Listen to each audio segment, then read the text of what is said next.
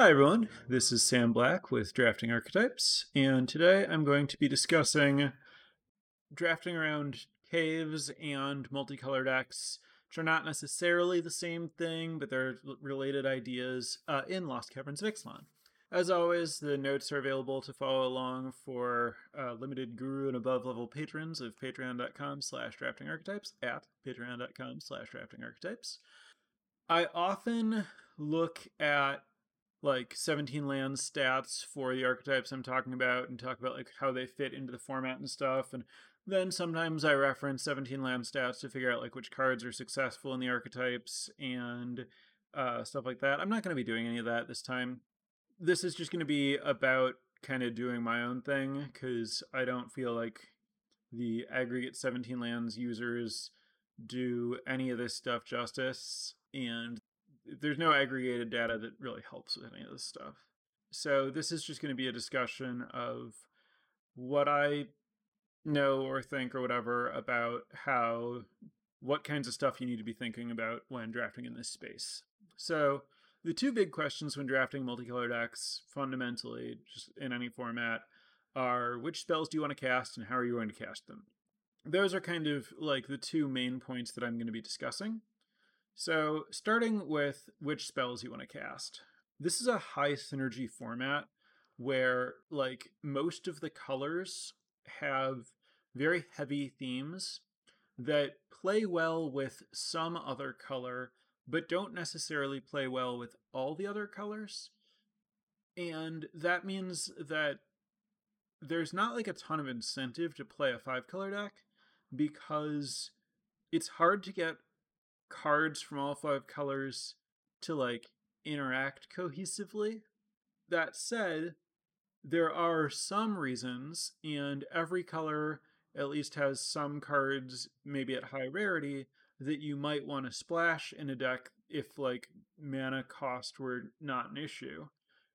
But you want to be really, really careful. So, in general, if you're playing a deck with multiple colors, like three or more, you're generally not playing a very aggressive deck. More colors and control kind of go hand in hand because it's generally going to like the fact that you're playing more colors is going to slow you down in some way and that's going to not support an aggressive strategy well it is going to give you access to more powerful cards in the draft and so if you can get the game to go long enough the fact that you like have done the work to have these extra colors means that you'll usually be able to like overpower an opponent in a long game.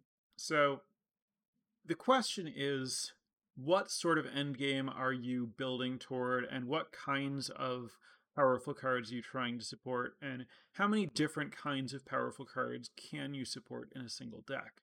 So, where you're going to run into issues are, I guess, like looking at specific examples of strong things that you could be building toward, but that require some amount of like deck space, sometimes a high amount of deck space to properly support. You could have Cave Matter stuff.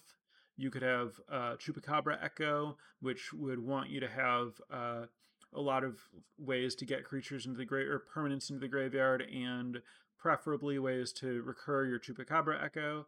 Chupacabra Echo being the two and a black, three two uh, ETB, target creature gets minus descend, minus descend till end of turn. You could uh, be supporting Master's Guide Mural. Master's Guide Mural being uh, three white, uh, three white blue uh, artifact ETB, make a four four, and then you can spend seven mana and craft it with an artifact to turn it into a, a thing that taps to make a four four that you can only use if an artifact has entered the battlefield under your control this turn.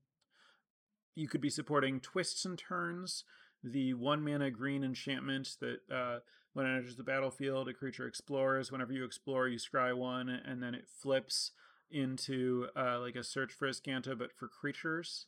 Um, when you play your seventh land, that's going to want a pretty high creature count in your deck, so that if you invest the mana in activating it in the late game, you'll reliably hit a creature and get paid for that mana. It looks like it's an explorer theme card, it really isn't. You usually can flip it pretty quickly after you play it. It's not going to make your explorer that much better most of the time, and it's not like you need like the thing that it's doing. The pri- its primary function in most games is flipping and finding creatures rather than powering up your explorer by adding scry to your explorer, which just doesn't matter that much. Sunbird Standard is another like uncommon build around that uh, can kind of be your game plan. Uh, it's weird to talk about just like a manalith as a game plan. Sunbird Standard is a three mana artifact that taps for a mana of any color, and then you can craft it with any number of cards, and it becomes a creature with power and toughness equal to the number of different colors that were went into crafting it, and it taps for uh, mana of each color that went into tapping it, and it has haste and flying. This can be played kind of as an afterthought in a three or more color deck that needs some help with its mana, but if you, especially if you have multiples, it can kind of be what you've drafted your deck around and like this 5 5 haste vigilance flyer that taps for 5 mana can kind of be your end game if you're a 5 or you know pretty similar effect if you're a 4 color deck and that has its own desires. Um, sunbird standard really likes instants and sorceries of lots of different colors. It likes instants and sorceries just because they're guaranteed to go to the graveyard immediately and it doesn't play very well with descend like it's fine, but it's awkward because you don't want to do it until very, very late when you can eat stuff without hurting your descend cards. Because when you craft with a bunch of cards in the graveyard, you're shrinking your graveyard. There are also a lot of rares and mythics that uh, you can meaningfully draft around in a control deck. Viewers of my stream have, for example, seen me draft around Bringer of the Last Gift a lot in my last few drafts. That obviously wants like high creature count and a lot of self mill and ideally ways to remove stuff from your opponent's graveyard and not too much removal that isn't exile removal and stuff like that.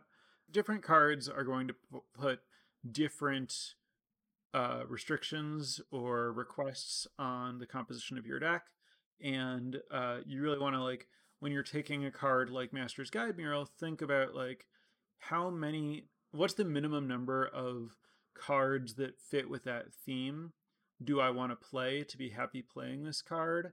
And how much overlap is there in those cards with other cards that I want in my deck? And like, can I fit all the different pieces into my deck?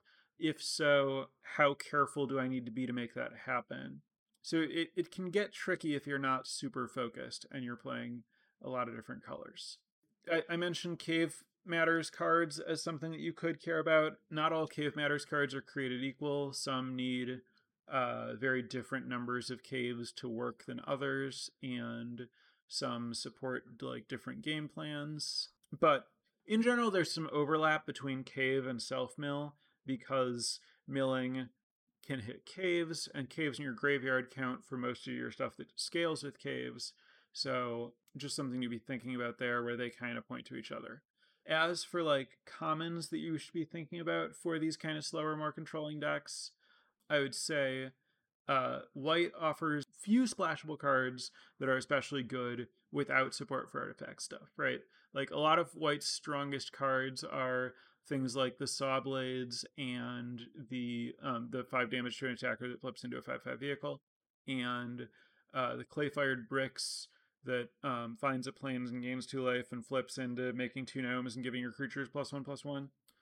But both of those cards require uh, artifacts to craft with to make the most of them, and so that means you need to like have some artifacts around, uh, ideally in your graveyard that you want to craft with, and that's not going to like play very well with the descend stuff that mostly doesn't like artifacts because artifacts don't naturally put themselves in the graveyard. Sole exceptions, well, the sole exception to that specific thing being the puzzle door. Puzzle door is the best way to kind of glue together the um, descend stuff and the artifact stuff.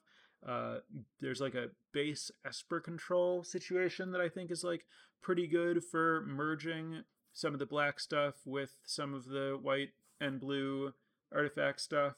But I think, you know, all that stuff requires pretty careful planning.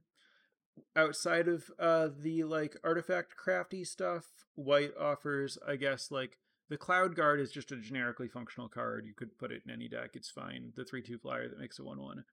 And then it also offers Petrify and Quicksand Whirlpool as just like playable removal spells, but Petrify is a little bit awkward if you care about your graveyard either for Descend or Sunbird Standard or whatever, because it tends to just like hang out on the battlefield. And Quicksand Whirlpool does go to your graveyard, but it's not a permanent. It's a pretty solid removal spell for a control deck. Like if your opponent's attacking you, you're often going to be able to kill stuff for three mana, and it offers insurance against uh, gods and stuff where you really need to exile. But a lot of my decks, um, as I discussed in the Descend episode, when you care about the Descend, you really want to like minimize your instants and sorceries, and so this wouldn't really necessarily be worth splashing for. But it's a great card if you're like in the Sunbird standard spell control space. But that's still relatively few commons overall.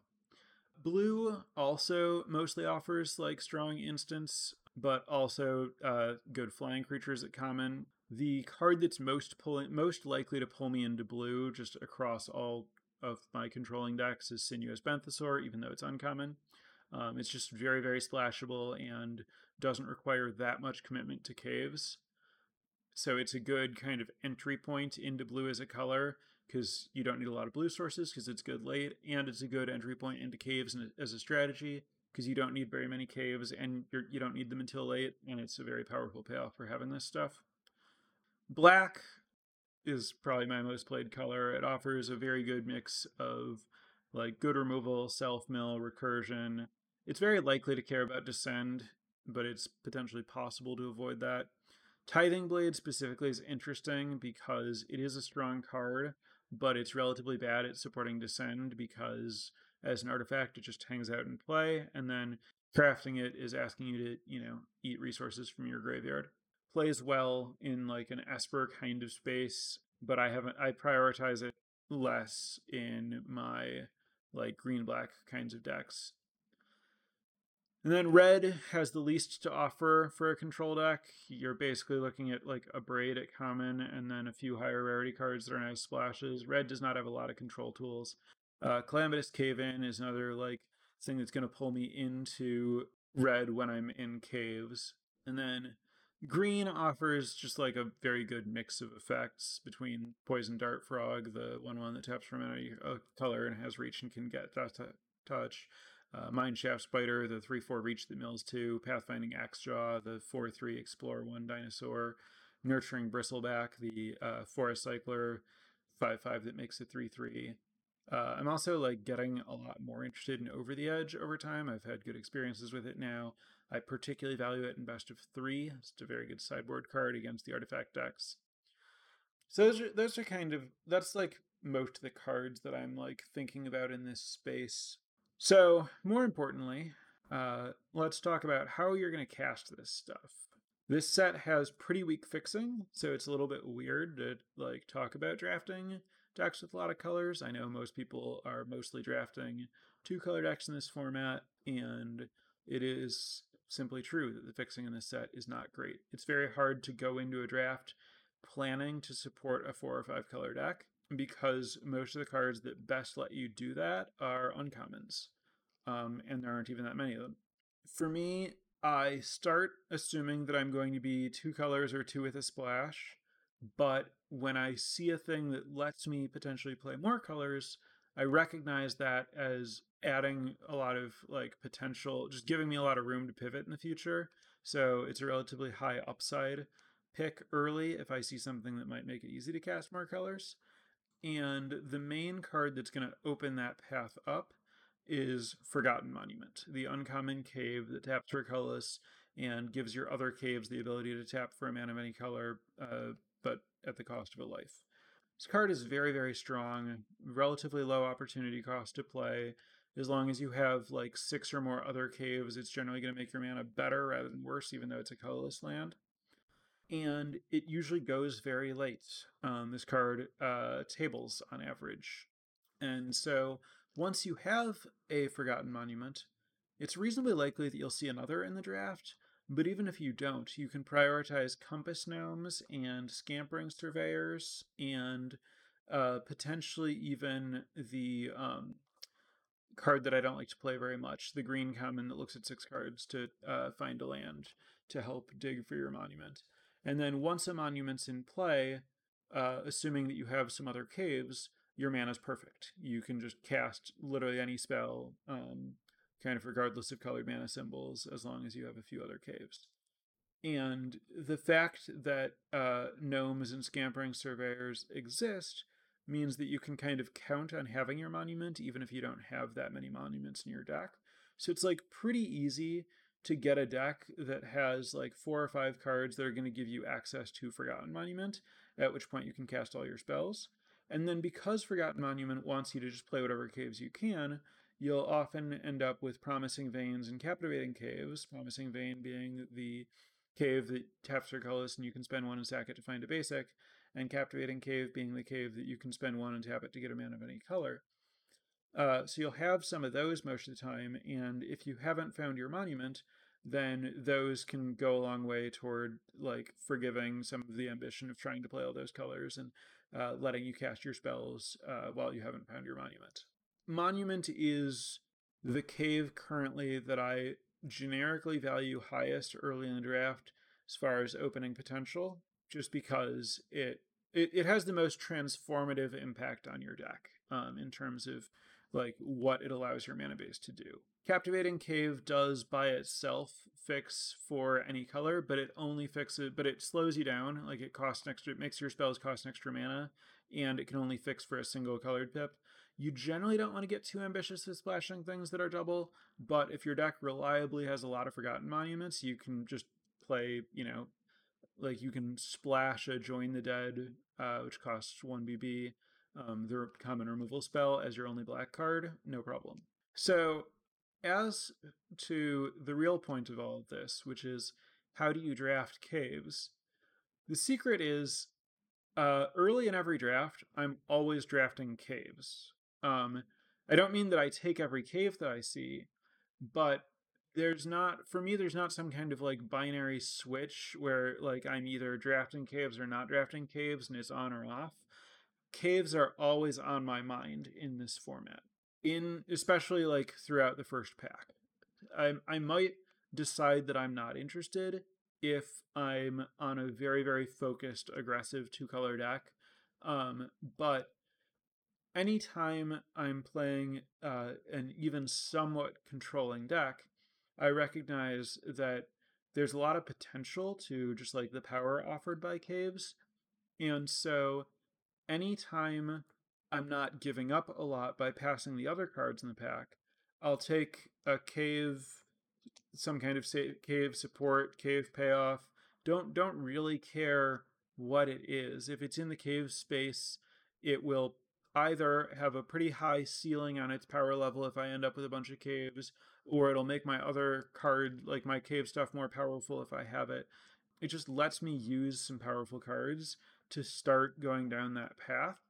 And so, since I'm always kind of trying to draft to prioritize cards based on their ceiling rather than based on their floor, because I get to draft to play them at their ceiling, most of the cave, the ceiling on most cave cards is going to be a lot higher than the ceiling on any kind of replaceable common. So early in the pack, uh, you know, anytime like if you know, when you're drafting in paper, at least I'll, you know, look through the pack and pull all the stuff I'm thinking about to the front. And basically any cave at any point in the draft is going to end up being one of those cards that like I want to at least consider in the pack. So while you're doing that, or while I'm doing that, and I'm taking these caves, uh, I'm taking them when it doesn't cost me a lot, and I'm not really changing the rest of my draft based on it very much. Um, so where like I, I still have the deck that I'm currently drafting that's usually some kind of like focused linear two color deck that has uh, like a core game plan that I'm pursuing. And then when there isn't something that fits the deck I'm trying to build toward there, then I'm also taking caves to potentially add this other element to it. And then each step into the cave, the cave direction, uh, every additional cave you get, every additional cave payoff you get, further beckons you deeper into the cave. It makes you want to prioritize the other stuff a little bit more highly. And um, you end up kind of smoothly descending into the cave zone where uh, caves become uh, higher and higher priority among uh, you know other cards that you could take over them and then once you know you end up with you know monuments and gnomes and surveyors and stuff such that you realize oh i'm actually going to be able to cast any spells i want then you know you'll take any cave payoffs and throw them into your deck and then also any good rares and then any uncommons that play well with whatever your deck's trying to do and in the end you'll you know i still will usually try to have you know my early game my like one two and three drops be primarily in two colors but then it might get a little crazy later where it's just like yeah and then for cards that cost four or more mana or three mana rares i just ignore their color and put them in my deck and i'll be able to figure out how to cast them by then. So i i think the point here is it's tough to discuss caves as their own archetype because X plus cave is a subset of most other archetypes. And so the important thing to convey in how do you draft cave as an archetype or sub archetype or whatever is you need to understand it's very similar to drafting any other lands. I think that the most similar situation is just like snowlands in sets that have snow payoffs. But for me, the exact same infrastructure applies to like lands collectively in limited, where just like in general, lands represent relatively high upside compared to replaceable commons because they uh, add power to your deck in the land slot rather than the spell slot, and like you draft more cards than you play spells. So if some of your picks can be upgrading your lands instead, that's free real estate.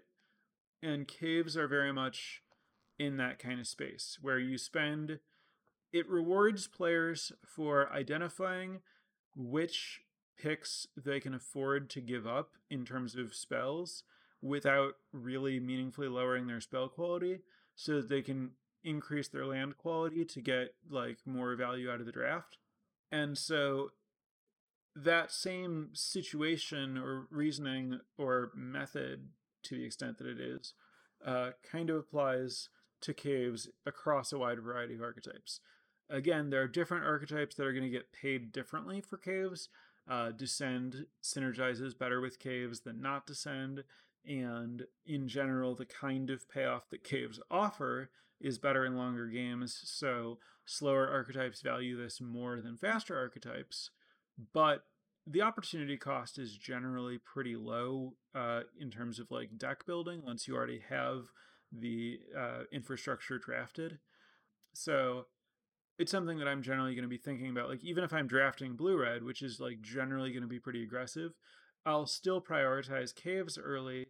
And I think that you can end up building relatively controlling blue red with cave payoffs. And that's not always going to be better than the best fast blue red aggressive decks. But I'm also not really making the fast blue red aggressive deck worse by uh, drafting the caves because it's not like I'm going to be taking a cave over like an Abrade or a Tomb Raider or something when I'm drafting blue red aggro. I guess this is to say my biggest advice on drafting caves is to have a really clear idea of which commons actually matter to you and which ones don't so that you can avoid using unnecessary picks on replaceable commons that aren't going to make your deck appreciably better and will likely just pad your sideboard. Because when you take these things, like I've talked about it in the past as drafting scared, where you take a replacement level card because you're worried that you're going to end up a little short and you might need that card. But if you just have faith that you're drafting the things that you're drafting because your seat's open, your seat being open means that you'll see enough of these things to build a deck and therefore you can afford to spend some picks on lands and on potential pivots and on high upside like cards that you could could move into then it's easier to recognize when you just don't need to take uh, a replacement level card. So I think in a lot of ways, learning to draft caves is less about understanding, oh, yeah, this is how the cave synergies work, and more about understanding the archetype that you're drafting well enough to know which picks you can safely opt out of to take a cave instead. So, as far as like the cave payoffs, I guess, since I'm discussing caves as an archetype, um, I should probably talk about like how this works, right? So, Monument, as I mentioned, Forgotten Monument, is the thing that lets you play cards of any colors, potentially play four or five color decks relatively seamlessly, and that's a payoff for having a bunch of caves. You can't play a monument without a bunch of other caves because it'll just be a colorless land. The Discover caves themselves are nice to have some of, but in a lot of my cave decks, I'm almost less likely to sacrifice them in, than in my decks with fewer caves. Big part of the reason for that is Sinuous Benthisaur. If I have multiple Benthisaurs, then my late game is often just like chaining Benthisaurs into other spells, and I never want to sack my caves because I'm using all my mana on other stuff. Benthisaur, I think, is the best cave payoff, as I've mentioned, because uh, it doesn't ask you very much. If you have, like, it's disappointing, but, like, playable. Like, I wouldn't put it in my deck if I'm planning to only draw one card off of it, but, like, if I have to spend six mana and cast it and only draw one card because that's where we are in the game, it's not, like, a huge disaster. And then if you have two or more caves in play or your graveyard, it's going to be a good card. And then if you have, you know, a lot of caves, it's going to be broken. The black leech, the 5 5 lifelink, is not good but acceptable at like if you reliably have two caves by turn six like six mana five five lifelink is slightly below rate common i would and then five mana five five lifelink I think is actively good. So if I'm expecting to have three caves by five, but very likely to have two caves by six, I think it's playable in the deck. And then if you have more caves at any point, it you know gets actively good. Cave in is going to depend a little bit on your deck, but is going to want a pretty good number of caves. If it's only hitting like I think you really want it to be able to reliably hit three by turn five ish, and it's nice if it scales up bigger than that. It's also good to be able to modulate how big it is so that it can kill your opponent's creatures and not yours. Spelunking doesn't matter. Some cave deck, like if I have a lot of caves and it fits well into my curve, I'll play it, but it's not a kind of card that I'm to like take speculatively because I don't see it as ever being particularly high upside. Bat Cave or uh, Bat Colony needs the most support. I think you need like nine or more caves uh, to want to play it, and it really helps if you have the ability to get white mana out of your cave so that you can uh, make three bats. Um, if you have like in the decks that have like 12 caves with two or three monuments, which I've had multiple times, then uh, that colony becomes like an, probably the best cave card, but you need to be extremely far into caves for that to be true. Uh, Scampering Surveyor is just generally a fantastic card. It's a little bit like it's more of a cave. It's more of a cave than a cave payoff.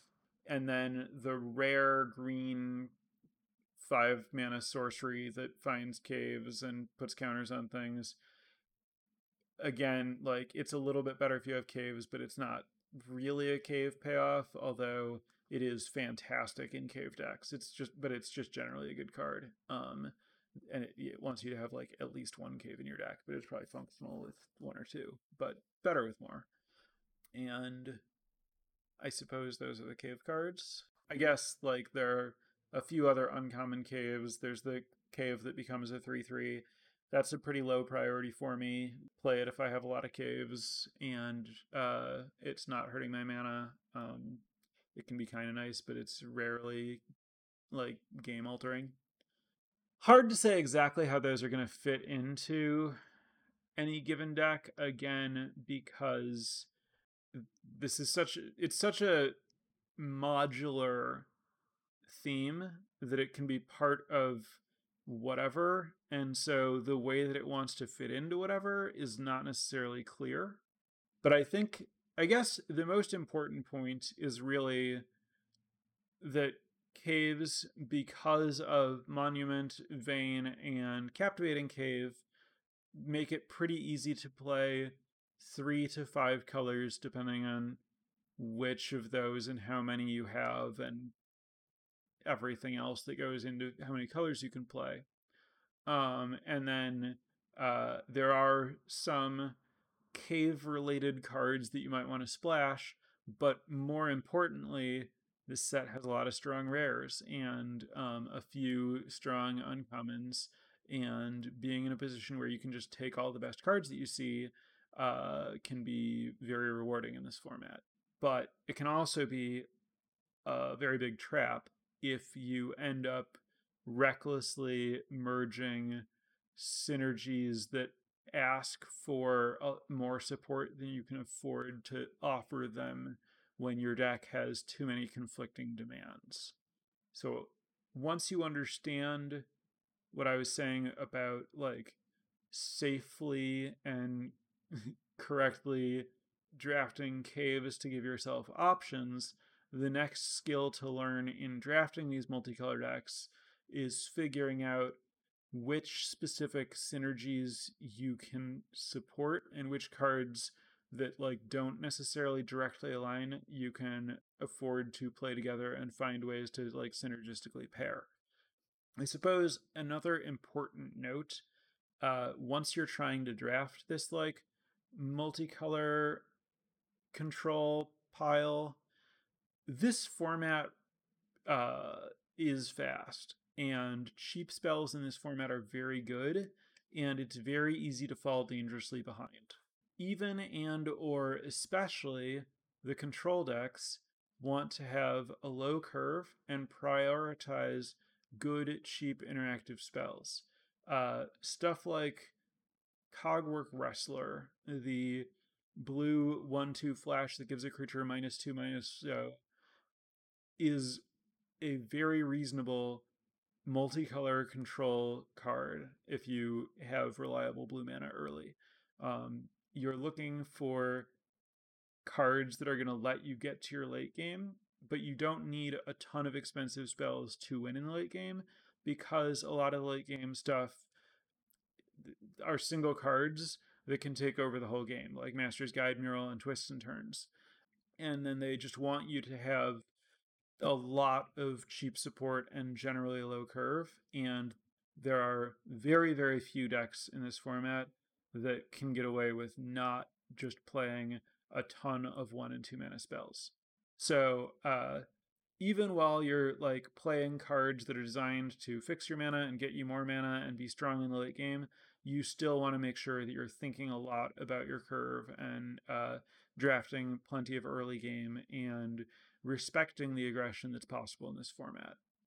I think that that I almost um, kind of overlooked uh, mentioning is, I think, one of the most important things to keep in mind is you you want to really, really, really focus on cheap interaction. Cards like Brackish Blunder help get you the time that you need to set up so that your late game stuff can take over. The other thing to note is I'm still exploring the like low permanent high spell like instant sorceries control decks. I have mostly been playing the descend heavy control decks. I think there's a lot of potential to the instants and sorceries build that doesn't use the descend stuff, but you do like when you commit that you give up a lot of uh, potential strong late game cards by not giving yourself access to, not drafting in a way that you're prepared for powerful descend cards that you see later in the draft. So it's a set of like, you know, risk reward, cost benefit trade offs that I haven't like properly figured out how to optimize personally yet. And I have generally felt safer and more comfortable preparing myself for the descend stuff. But I do like the idea of being able to play a deck that uses cards like Abrade and Quicksand Whirlpool and Out of Air and Unlucky Drop and Join the Dead well. And then maybe if you have like a bunch of the good, efficient, cheap removal spells, you could actually play the um, uh, draw three, discard one, and uh, you know, then kind of tie the room together with Sunbird Standard, and this might still be a Hoverstone Pilgrim deck in kind of a more traditional library looping sort of way, where like in other formats, decks that loop their library typically want like a lot of card draw and removal spells. This work and this format they end up working differently for me so far, but I, I like the idea of exploring the spell stuff. But I can't, I don't quite feel comfortable speaking to how best to do it because uh, that's still stuff I'm experimenting with myself at this point.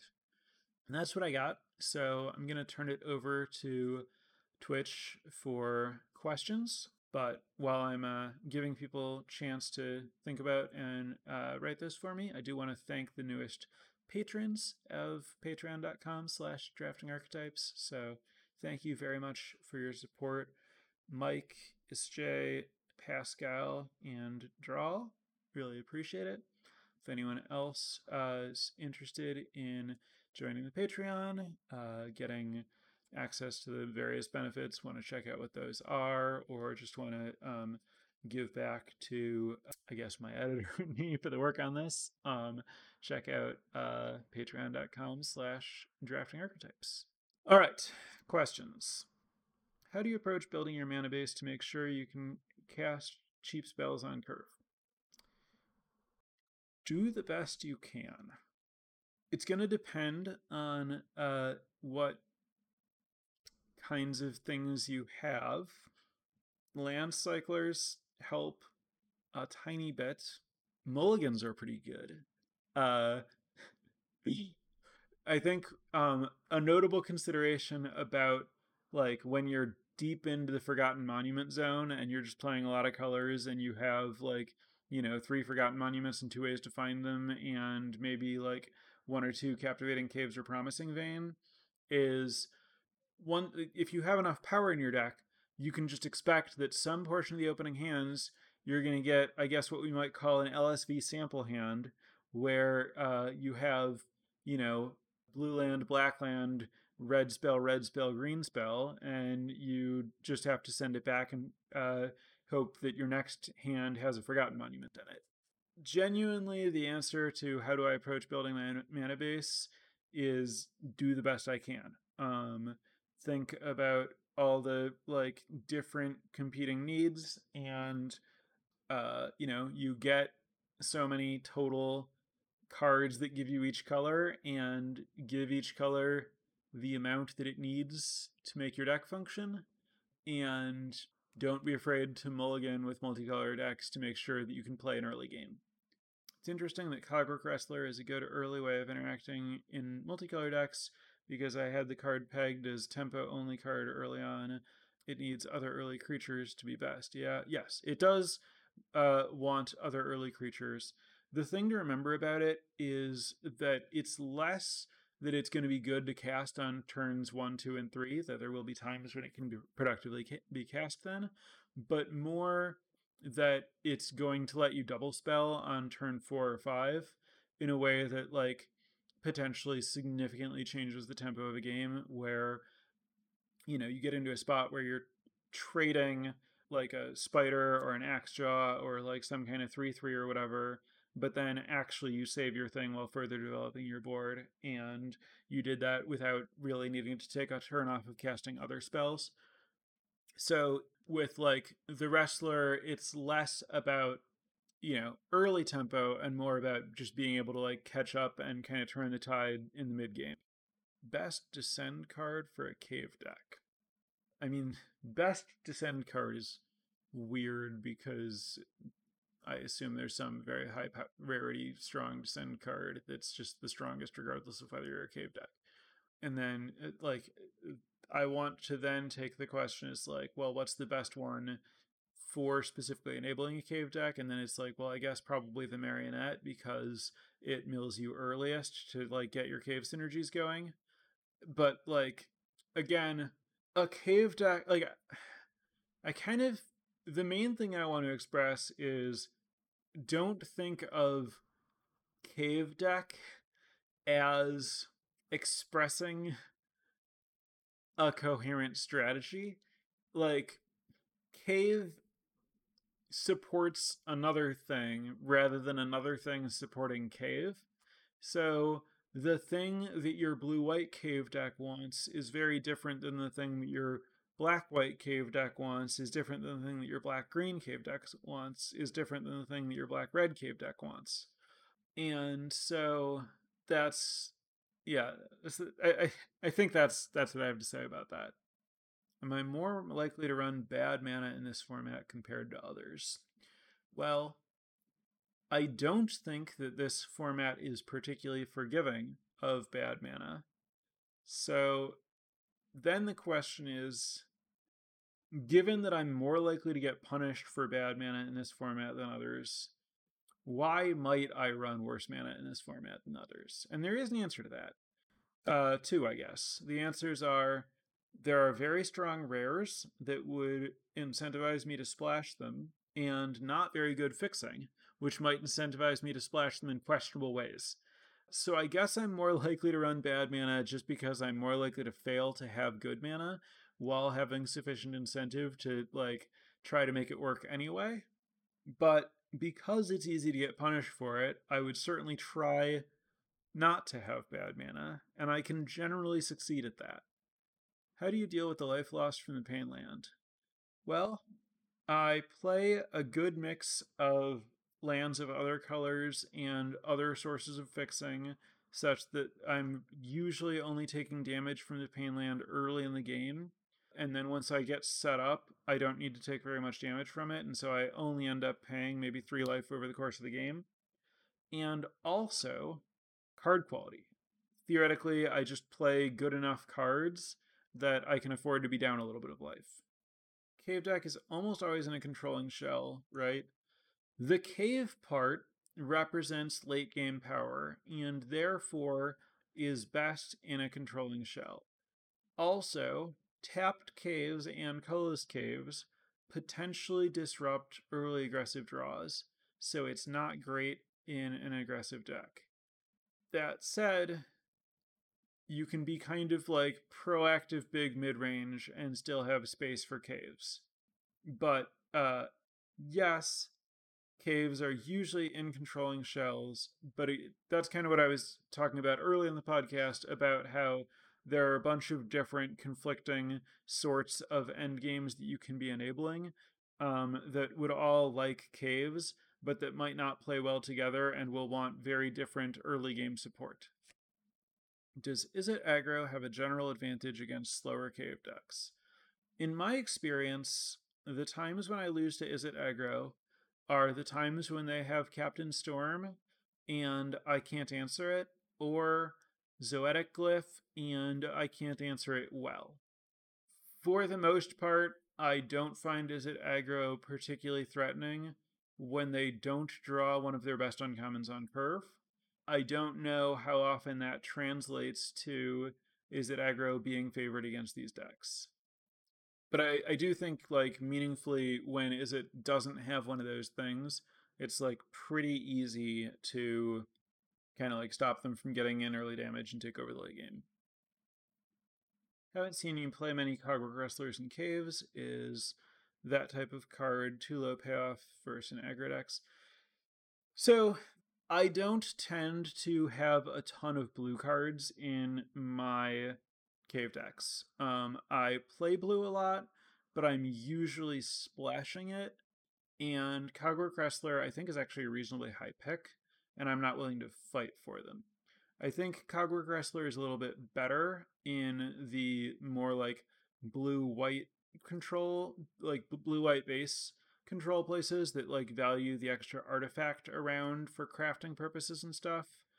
And yeah, I, I think I think to play Cogwork Wrestler, you want to have a decently high blue count because you do want to be able to be ready to use it in early game trades. Because once you get past turn four or five, I think that the board is kind of going to be like stall. You're trying to get to a point where the board is too stalled for Cogwork Wrestler to be super likely to have an easy good use.